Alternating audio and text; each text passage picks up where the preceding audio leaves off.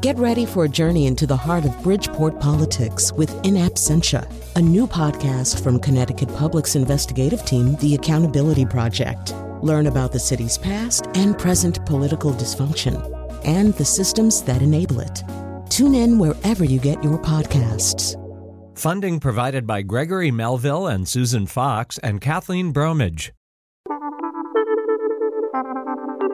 StoryCorps CT features interviews gathered by the StoryCorps Mobile Tour in Connecticut. Meet Maria Rosario and her daughter Elena talking about what it was like for Maria to move to Hartford from Puerto Rico when she was a child. I was born in 1962 in Ponce, Puerto Rico.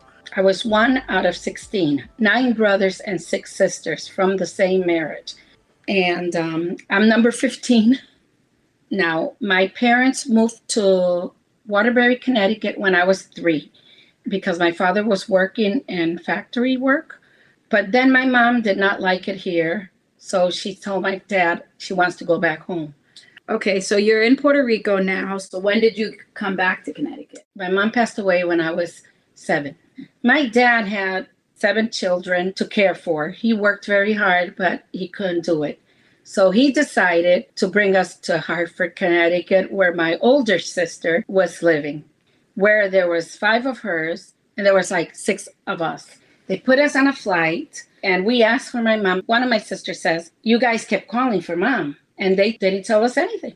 Mm-hmm. They didn't tell us she passed. We knew something was different. So, because of that, I always worried when I was young if I wanted to have children, because then what if I'm not there anymore because my mom wasn't there anymore? So I always prayed that God would give me the power to see them finish school, get their driver's license, so that if anything ever did happen to me, they could go on on their own. And I have been blessed with that. So I think now I could pass in peace. So how did you growing up here like affect the way that you raised us here? I loved Connecticut. Mm-hmm. We used to play outside, double Dutch, and all that, and there was no problem. We did not have cell phones. We met a nun, which really, she was walking the street and she talked to us. So we go over, we ran into the house and told my older sister, we want to go to school with the nun. So, so she got us into Sacred Heart Church. Mm-hmm. And then we started First Communion. She got us into the youth group. So we felt that we belonged there. It's interesting to me to hear about you talking about how important like impact nuns in church and Catholic school had on you because I am also very religious because of the way that you brought us up. I felt like we had those opportunities to do things like church or you got us involved with, you know, the YMCA.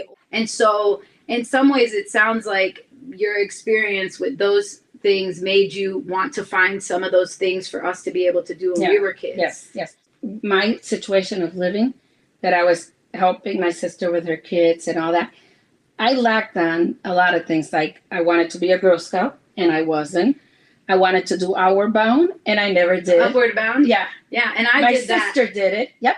I could do it. So all that is like when I started seeing and hanging around these people that have a life like that, I said, you know, that's what I want. So if I'm not going to get it for me, if I ever get married and have children, I'm going to do the best I can so they could have that. So I felt fulfilled by letting you guys do it. One thing I did when you guys were young, no matter two jobs I had, I always made sure you guys got to school. Don't miss one day of school because that was what's going to give you a future. I mean, in a lot of ways, we couldn't do it without you, and so that's yeah. why I often say that my my education is your education because I couldn't do any of this stuff without this. Well, I like that you. because I would love to have a PhD. Maria and Elena Rosario in Hartford, Connecticut, produced locally by Connecticut Public Radio. See and hear more stories at ctpublic.org slash StoryCorps the StoryCorps Mobile Tour is made possible by the Corporation for Public Broadcasting, a private corporation funded by the American people.